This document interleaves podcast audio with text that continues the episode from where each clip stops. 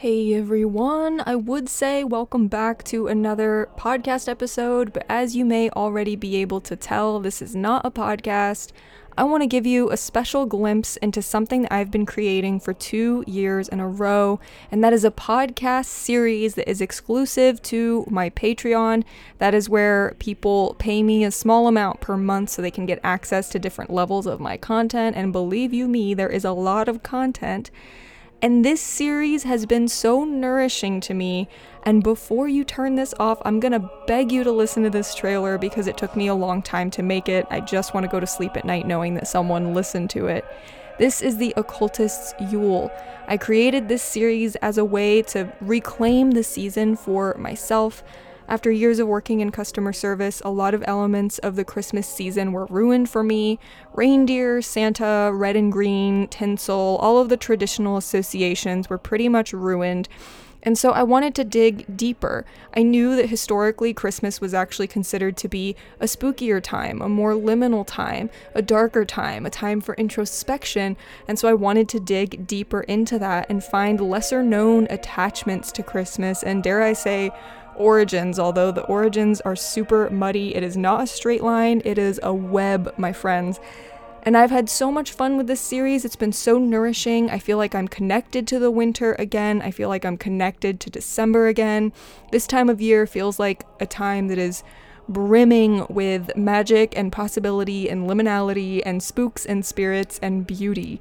And so, if that really appeals to you, I'm going to encourage you to listen to this trailer. If you like what you hear, hit the link in the show notes and check out my Patreon. You can get access to almost all of the episodes on level 1, the $5 level.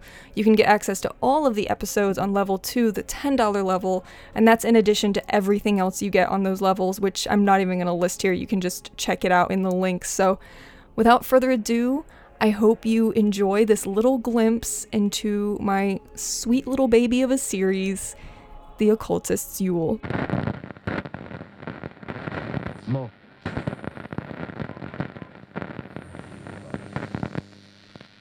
I think I'm doing it exactly for that to take back the winter Christmas season for myself and to find parts of it that I like that are maybe less conventional, to make connections that are less conventional, and to find a way to really love it again for the midwinter festival Yule that predates Christianity. And what the solstice represents is the longest night of the year. The wheel turns, the nights get a little shorter and a little shorter, and the light of the sun increases and increases. The birth of the sun, as in the sun in the sky, we're gonna see its light more and more. And then we also have the Christian element, the Son of God, Jesus, was born, the birth of the Son. They would decorate those dead trees with bits of cloth to invite the spirits back to the trees, as if your soul were to abandon your body. Queen Victoria popularized this idea that every time you kissed under the mistletoe, you had to remove one berry from the mistletoe, and so you only had as many kisses as the mistletoe did berries. Goats are associated with Thor because he had two goats that pulled his chariot to have pictures of good old jolly Saint Nick, godly, rosy face riding over the goat that's associated with paganism would symbolize the dominion of Christmas. Odin rode an eight legged horse, and Santa has eight reindeer. They're depicted as elves, so instead of Santa, you have 13 sons of Grýla who walk down the mountain, give you presents, but they also wreak havoc on the village. And so we have kind of the cat centric culture, and then also the goddess Freya, goddess of love. She traveled in a chariot that was led by two giant cats. It's actually a, a tradition to put spiderweb ornaments